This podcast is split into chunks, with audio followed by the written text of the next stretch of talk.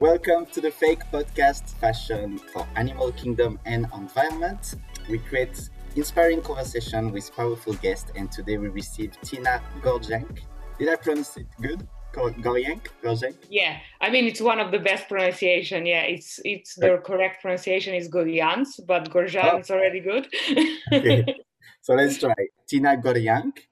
Oh yeah, yeah. Good. And uh, she's a designer and researcher and combine those two amazing quality to create a design that will create debate. Is that right? Yeah, yeah, that's and, perfect. Uh, and we're gonna talk about one of uh, your exhibition that I loved. I, I think everybody should talk about this. Uh, there's so many. This can open so many conversation. Uh, it's called Pure Human, uh, but first of all, I would like you to introduce yourself. So let us know uh, who are you? yeah, well, you did already a really great introduction. So yeah, as you said, I am really interested in combining design and research. So to understand the how materials are made, to explore materials and see how we can push them forward, and then also like look at materials from the design perspective, right? What can we engineer as well as what can we design from them? So how can we rechange and remap uh, how we see materiality, what material we use, and how we even connect the materials itself. Mm. Yeah, and I so I check a little bit on your website and your Instagram. I start to check everything, and I saw that uh, you do a lot of completely different design. It's not always focused on the same thing, which is great actually. Uh, but what I would like to talk today it's uh, your relationship with leather and what brings you to create pure human. So I want people. We're gonna talk about human leather, but not in a creepy way. In actually a, a way that um, the, the goal is not to create human leather, but to create conversation. So I uh, just want to warn people. But uh, yeah, first of all, what is your relationship with leather?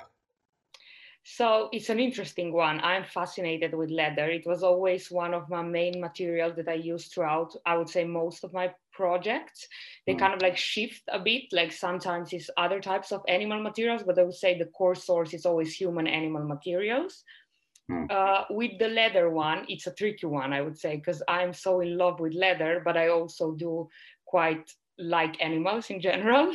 And I mm. know just the awareness of understanding how leather is made and what changes we can do to, to kind of like alter how much we actually consume it and what uh, situations we are keeping those animals it's one of the things that i'm really really interested in changing as well as in addressing in my projects so hmm. again, I do use leather, I do like leather, but I would advise everyone that does it that actually look into the source, how leather is sourced and make sure that he or she fully agrees with um, how you actually obtain this leather.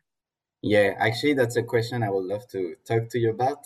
Uh, probably later, but because uh, I want to to, to first start with uh, your project, but uh, how the tanning process uh, can be done, you know, in different ways. Because um, I see that you are the one doing the whole uh, process. You are the one doing the tanning process.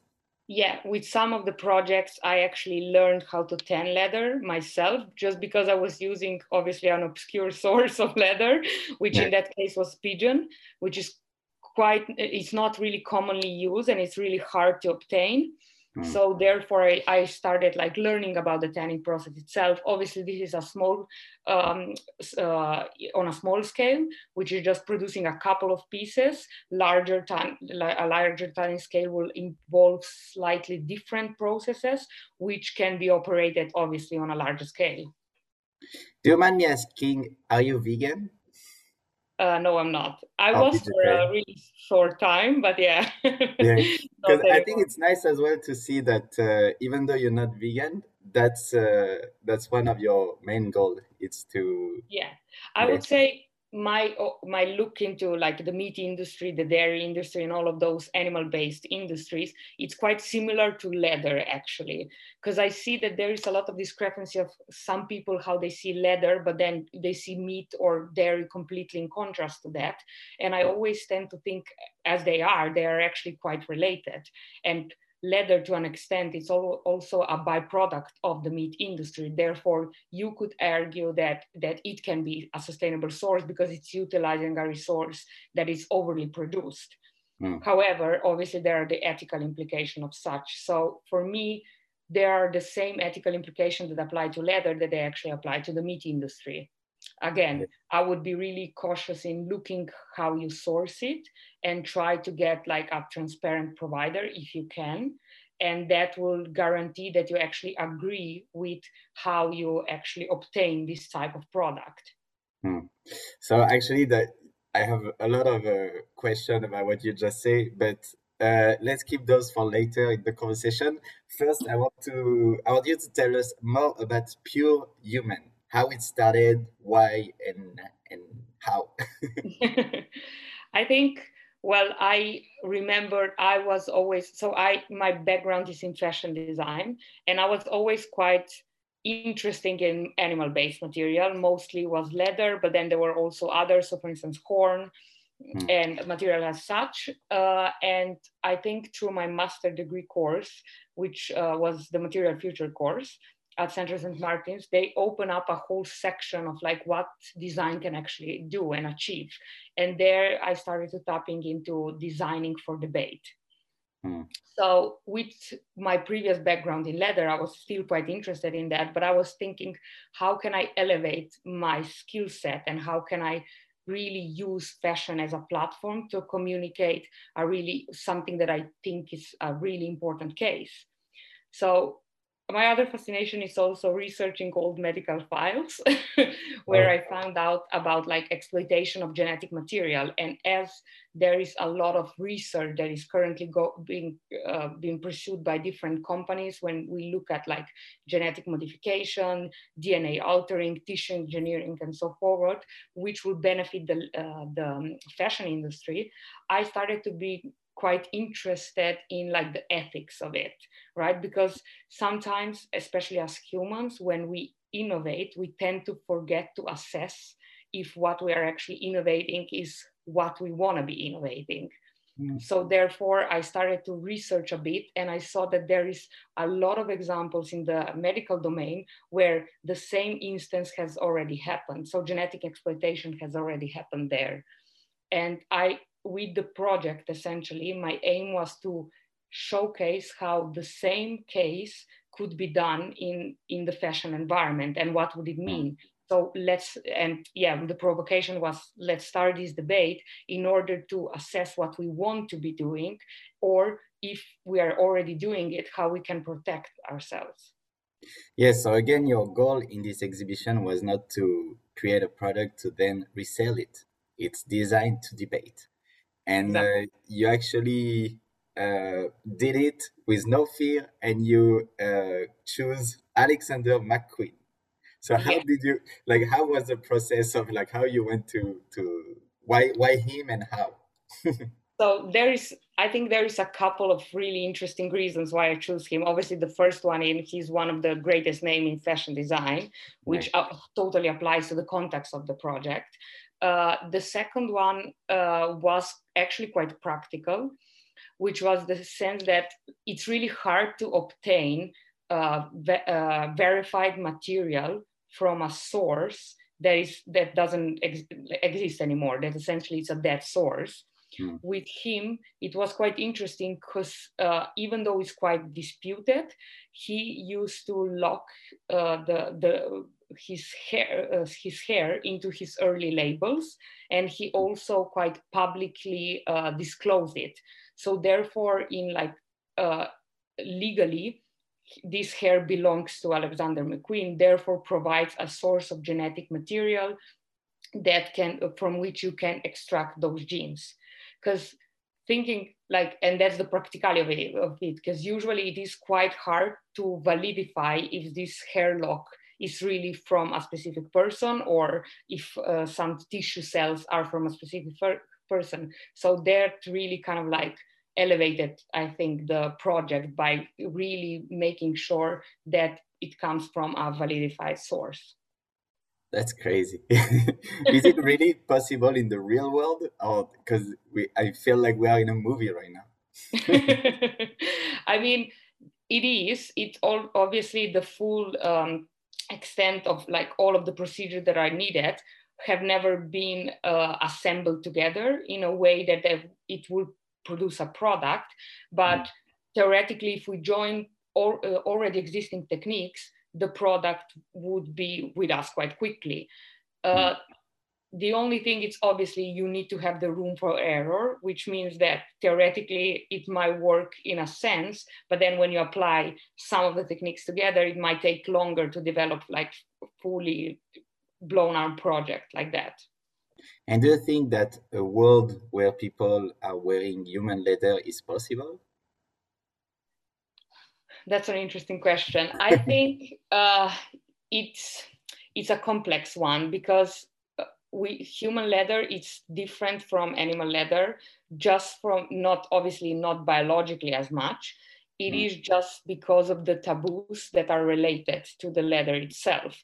And there are so many different like those taboos are so different that it's quite hard to just like to answer the question in one way. Because obviously you have the religious taboo then you have the medical one then you have like obviously the just like you kind of allowing someone else to own something from you when when you're like dead anymore. So it's inheritance. There is a lot of that. So mm. those all of those different um, cases how you can actually protect leather or kind of be against utilizing your leather make up a world where it is quite hard to see that everyone will just purely agree to wear it in the future. Yeah. And i uh, so tell me if I'm wrong. I heard that the skin that look the most like human, that will be the closest, is uh, pig skin. Yeah. Yes. So that, so I have a question. If we use the exact same uh, tanning process that uh, the leather industry use for pigs, and and we do a, a specific uh, color, uh, is it possible just by looking at it to see the difference between a pig leather and a human leather? It should be possible just because um, with all of the like obviously with all of the moisturizers and skincare that we have taken over the years human leather is actually very very fragile. And okay. that makes a bit of distinction in the tanning process. So the more fragile the leather is the more damage you do with the tanning process because it's essentially either heat or aggressive chemicals that try to lock um, the cells and basically killed off all of the cells in order to make sure that le- the leather lasts, right? Mm. Prevent the leather from degrading later. That therefore, if you are utilizing human skin, we are assuming nowadays that it will be it will it is going to get harder and harder to tan because the skin is so much fragile. Hmm. I just want to uh, disclose something. I'm against any type of form of leather. I think that uh, that uh, skin from an animal or human belong to the animal or the human. Yeah. Uh, it's just that I I love having this conversation because I feel it's uh, it's great to help people to connect. Because um, you probably will agree with me because you do a lot of debate and conversation. I feel that people forget what fashion really is, and uh, fashion is an external expression of yourself and um, people should talk about this with no fear and uh, and and embrace what they wear. So if they don't feel comfortable with it, they shouldn't wear it. So that's why I'm I'm trying to have this conversation actually, and that's why I'm very um, um, like it's easy for me to talk about this without feeling disturbed or anything because I feel a little far from from uh, this. But uh, yeah, I'm really uh, enjoying this conversation. So thank you so much again for being here. and, uh, so, do you think that it is more ethical that human leather will be more ethical than animal leather?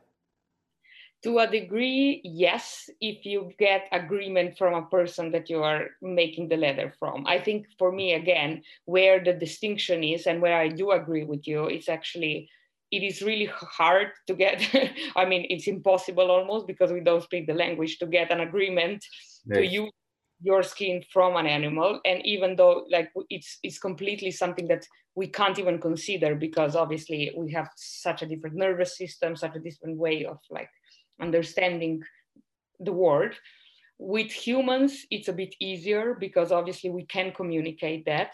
And if a person expresses um, that they are willing to actually use their like use their body or uh, uh, let other people to use materials from their body to do so then for me it's completely ethical yeah yeah i agree the same way some people keep ashes from uh, their grandparents they can yeah. keep a piece of leather from them uh, exactly.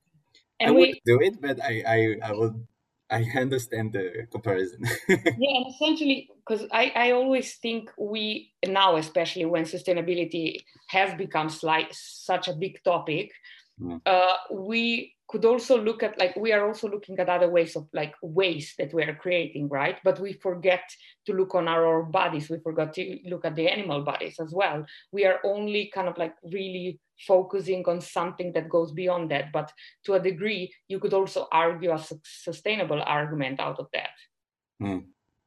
yeah and so you had a lot of uh, exposition in, in um, like everywhere. And uh, you had a huge press release. I see uh, on your website that you were mentioned in a lot of different press. Did you had any trouble with the fact that you used the DNA of Alexander McQueen, or you could have used it and you had no problem with I that? I mean, I think from the ethical standpoint, yes, in, in the sense of there was no direct legal consequences of that, because that was also one of the parts that were really like the, that I try to emphasize in the project, which is the legality of it. It's a huge issue. Obviously, we don't ha- we don't have laws that will protect us from uh, genetic exploitation yet, because obviously the technology is so new. Therefore, kind of like usually laws and ethics uh, when they try to really keep up with the, techno- the evolution of technology, they still need a couple of years and mm. that was really in that buffer time the project really occurred in the uh, in the in that buffer time where law didn't yet keep up with the advancement of technologies. So therefore, from the legal standpoint, of course, it was legal. From the ethical standpoint, of course, yeah. there was mixed opinions, I would say. So therefore, I would say the majority of it wasn't directly related to, Alex- to the fact that it was Alexander McQueen once. Mm. It was general that it was human leather. There were some people that were really either really interested in the fact that it was Alexander McQueen or either really against the fact that it was specifically that DNA that the project was talking about. But mm. yeah, as I said, the majority was more about like the conversation steered more towards like actually utilizing human leather. So tomorrow I walk in the street, I stole a piece of hair of someone, and I can freely exploit the DNA with no problem.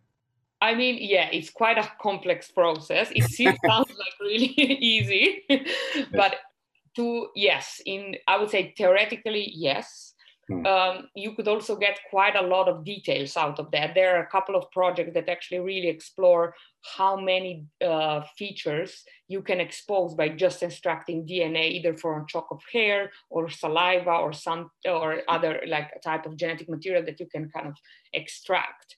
So yes. so now I'm thinking of something. I I did uh, the DNA test that tell me all my background should yeah. I be worried right now? Hopefully not. Hopefully you sign a really good ethical agreement for it. and um, so does the the people who came to your exhibition understood what what the goal or they were just disturbed and like oh no human leather you know or now they they uh, appreciate they knew how to appreciate it and to understand the debate behind it so there was a really mixed reactions which was quite interesting some of the reactions I didn't even predict, which was even more uh, interesting for me because a lot of people actually came to it, as you said, like directly understanding what the point of the project was. But some people came with like alternative ideas about the project. We discussed like what what veganism means in the future when you actually can engineer, let's say, animal leather and you are not actually hurting an animal. So at that point, is that uh, that leather uh, vegan or how do you perceive it? And there were some other points that were really kind of interested. There was also a big pool of people that um, I would say didn't necessarily understand what the project was. And it was partially obviously because of the novelty of the technology, but it was also partially how the project was sometimes portrayed in the media, because obviously we know we live in an era when media needs to generate a lot of attention. Therefore, a lot of the, I would say, details were omen, uh, omitted in order to create more shocking headlines. Yeah. So I have some question because, of course, my goal now will be to compare this uh, with uh, what I'm fighting for. You know, I'm always trying to elevate vegan fashion, and um, so okay, so there is this huge issue in leather industry, which is transparency. There's, I think, it's the industry who have the bigger lack of transparency. Is the leather industry. Um, I talk with many different um, uh, people working in, in the tanning industry. Uh, I mm-hmm. don't know how we call them in English, the tanning uh, people. and uh, they often told me that every tanning industry has their own recipe. Uh, mm-hmm. Some use around 50 chemicals, some use around 250 chemicals, and they do their mix whatever they want. So there's no way to know uh, how your leather is, like how bad the, the chemicals they were using are. And uh, also another problem that I found is that uh, most of leather, especially when it's cheap, is labeled as genuine leather and uh, there was this uh, huge issue uh, in China because uh, in China, you know, they are, they eat. Uh, there's some place where they eat dogs, and there was an undercover investigation from PETA that shows a dogs slaughterhouse. They were killing around 100 to 200 dogs just in this specific slaughterhouse, and they were creating leather out of those dogs and mm. shipping it to countries like I mean, in US, in Europe, where it's not legal, but they were labeled as lamb leather or genuine leather. Mm. So how can we identify those? And uh, that's why I was asking you if human leather can, if it's tanning in the same process, can it look the same way? So is it possible that when you buy leather, it can be dog leather, it can be human, it can be any animals, and there's no way to know? So yeah, I would say there are general characteristics, but yeah, under the same umbrella. So the thickness is quite similar and the composition of the leather is quite similar. You would have a really hard time, like with your neck, naked eye, to hmm. define mm. what type of leather it is. With like animals, I would say that have the hide, so they have hair. There is grain lines, which you yeah. can kind of kind of understand which animals it is from the fact of how the grain line falls. But af- after a lot of treatment, especially if there is like really heavy coloring and really heavily coated, mm. I would say it's quite hard, yeah, with the naked eyes. Even like professionals will probably be more um, wary of how to define it. But if you're a customer, like a general customer that buys leather once in a while, yeah, you would definitely not tell the difference between them. Yeah, and I think that's why they were not shipping the skin, but they were shipping uh, the product already made. So they were making, yeah. for example, gloves, because gloves, you know, you use a lot of small parts. So there was no, I, I felt like there was no way to identify if it's from a lamb or dogs or even human. After watching your your exhibition, I was like, so maybe even human. There's no way to know. So of course, I'm 99% sure there's no human leader in the market, but the fact that there's no way to know, that's mm-hmm. what disturbed me. Yeah. And I would say also a lot of people that actually buy leather are not versed to actually distinguish it. And it's totally normal because obviously you can't specialize in every field of your life when you're buying things, right? Hmm. Maybe one way of doing it, and I remember you sent me that article, and it was also one of the things I it was a small part of Pure Human where we explored how to validify the source.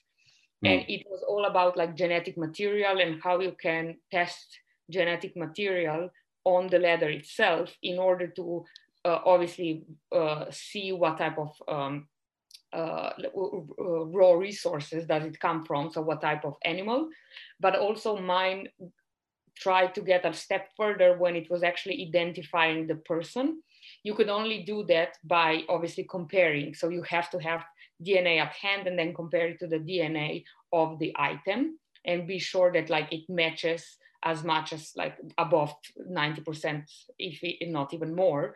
Hmm. With the animal one, probably the percentage could be slightly lower, but uh, you would still be able to identify it. Here we have a lot of problems to do so, and obviously we can get past them whilst the technology is more developed. Mm. However, one of the big one is cost. This costs greatly, and especially because DNA tests it is lowering in price, but if you want to do really precise DNA tests, they're still very, very expensive and they need to be conducted as part of an investigation like PETA did. Yeah, actually, I I did a small investigation in my level. You know, I, I, contact many different people. I contact uh, I forgot his name, but it's someone who work in a university who uh, who uh, restructured DNA, and he mm-hmm. explained me that the problem with tanning leather, especially those leather, because they use like horrible chemicals. They they yeah. they like they are the the one that don't care the most. And he explained me that most of the time the DNA is completely destroyed, so we have to restructure it, and it costs a lot of money. And when you know that if let's say tomorrow a specific brand, a fast fashion brand, use uh, dog leather and we can prove it, um, their fine is like ten thousand dollar, which represent nothing for them. and yeah, and I feel like the laboratory test will probably cost more than the fine they will pay. So yeah, I yeah. just want to that, that that's why it's one of, of my goal to have you here to let people know that. And uh, at the end of the day, I feel like I'm not hundred percent agree with with like I, I I'm not for human leather. I'm not promoting human leather, not at all. But I just think that human leather might be more sustainable than animal leather, because like you say, we can uh, choose. There's the ethical part. A human can say, um, when I'm when I'm gonna die, I don't. I, I agree for you to use my skin, and uh, there is the DNA that uh, can prove which uh, animal is it? Which human animal is it? So yeah, I don't know. I, don't I mean, yeah, I think it it will go still to the same process again of tanning, right? So depending right. how hard the tanning is, it depends how much of the DNA is actually res- uh, destroyed. Now there is a really interesting question. Even when you try to reassemble um, the DNA, you are actually depending how damaged it is you can also draw on a lot of assumptions because mm. for instance it, it is almost like trying to fit a puzzle right? When you destroy it to re- really small chunks then you assume that the end puzzle looks like that and you try to align it accordingly. But with that you're making the assumption that this is actually this species. So that's that's the problem with kind of like restructuring it. Because one of my projects also looked at de-extinct leather which is actually animals that don't exist anymore. And if we would to create uh, ge- um, genetic material that would look, resemble how those, like the, the surface of those animals from the past. And here we run into the same big problem, right? Because we actually have to identify the, the most similar specimen that is still alive to those animals and then structure the DNA accordingly. But again, because we don't know the original DNA, we are again drawing on a lot of assumptions. And what about a world without leather? I mean, it's it's a difficult one. I think I also wouldn't want to see the world without uh, leather. I would want to see a world where animals are ethically treated, and then leather is produced based on that. Mm, because obviously with the world without leather you would also lose a lot of the crafts that go into it and you would also use a valuable resource when it is actually becomes waste right? Because yes there are some ethical implication of using uh, animal leather but why can't it be dead animal leather? Why can't you use something that is actually waste if we want to put it like that and mm. essentially exploit that resource like we did from generation to generation. I think my problem nowadays is A, the transparency, but B, also the scale of it. Why does everything has to be on such a large scale, which implies such a big, uh, you know, big um, slaughterhouses, therefore big farms, and therefore animal kept in conditions that shouldn't be kept, essentially. Mm. Yeah, and even just talking about the byproduct, that uh, I often argue with people that it is more a co-product because it become a brand new product. Because the skin is a byproduct, but all the mm. chemical we use are different product, making it a brand new product. And um, yeah, maybe the, the problem will be as well uh, the tanning process that used to take like two months, maybe, or even sometimes more to have a piece of leather. And now it takes, I think, one day, one or two days to have a leather because of all the chemicals they use. So maybe uh, one of the main problem can be here as well. There is actually a study. Um, I don't know if you saw it from Global Fashion Agenda called "The Pulse of the Fashion Industry," that proves that the production of plastic, which is horrible, uh, is actually not as bad as leather. Like leather is like three times worse the production of leather than the production of plastic. Yeah. So, yeah, I think yeah, I agree. I mean, it depends from which angle you're looking at it and what you're assessing in terms of unsustainable behavior. But I, yeah, I generally do agree. First of all, it uses so much water. If we're talking about chrome tanning leather, like common chrome tanning leather, obviously. Mm. There are other alternatives. So you have the vegetable tanning leather, which again, on a larger scale, it, pro- it can be problematic as well. Mm. There are some re- uh, really innovative processes that are being adopted are, uh, of, from like big tanneries around the globe when they use way less water, but again, if you're using aggressive chemicals, it's quite similar. I think I would rather compare it to maybe the dye, the fashion dye, dye industry, which mm. again uses huge quantity of water, uses huge quantity of chemicals, and then how they dispose of them, it's again a problem. If you're disposing it in a local river, then mm-hmm. of course we, we know how unsustainable that is. Exactly. So yeah, it's it's crazy how this project, when we start to dig deeper how far it can go. And I'm sure we could keep talking about all these issues for like hours. Um, but uh, yeah, I, I just have maybe one last question, which is which is um, why did you choose human leather and why you didn't use animal leather for this project? I think eh, that was quite like I have quite a straightforward answer to that because with animal leather we find it just generally find it more acceptable which means that even though like the project was seen as such so it was seen as a more sustainable or ethical alternative to animal uh, to, uh, to animal leather in general the aim was to highlight the problems we have with in our legal system as well as like how we are pushing forward our ethical boundaries without notice so by just purely adopting animal leather, a lot of those debates will be missed with bringing it back to human leather, which is something that even though if you're not in the leather debate, you can connect to like your skin, right? So to something tangible that you can see every day. Therefore, you're more inclined to engage in such a debate and you're more inclined to have your own opinions about it. Mm. Yeah, so again, thank you for creating this because uh, I used uh, this exhibition a lot when I talk about leather and I help people to reconnect with the animal. Uh, I, I find that talking about this, uh, it's always disturbing for them at the beginning.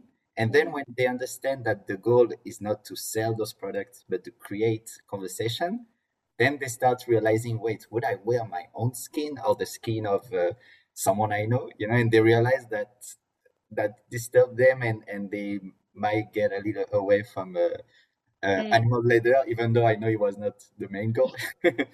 yeah, and, but I, I think, and that was actually quite a, a, a, one of the reactions that I experienced on my own, which was actually quite surprising. I remember when the project was released, the initial, I would say, two weeks, there is a lot of backlash, of course, because of the provoking nature of the project. But then, quite quickly after two weeks, the general, um, I would say, tone of how people approach me and how they view the project really stripped, like completely changed. And it was also at the at the time where I think PETA kind of like addressed the project as well and started to talking about a more ethical alternative and yeah it was quite quick interesting to see that shift which you just experienced when you uh, when you kind of like talk about this project. Mm. so again thank you so much for doing this. Also i was asking you if you were vegan because i saw the another project you did. I think you have an exhibition uh, going on i think it's tomorrow. I saw a post on instagram. Uh, can you tell a little more about this? Yeah. So uh, here i i kind of explored the ethics and the va- value how we kind of perceived value in alternatives, in animal alternatives, because there, there are a lot of animal um, alternatives to animal products out there, to animal materials. Mm. The problem is that A, either they're not fully developed, or B, we don't really perceive them as valuable as, let's say, the original one. Mm. So in this project, I try to address that and try to see how much can we actually inflate the value of alternatives in order to hinder an unethical behavior. So here I created an alternative to the rhino horse, corn, mm. which is one of the materials that is mostly exploited and one of the, I would say, most expensive materials that you can extract from an animal.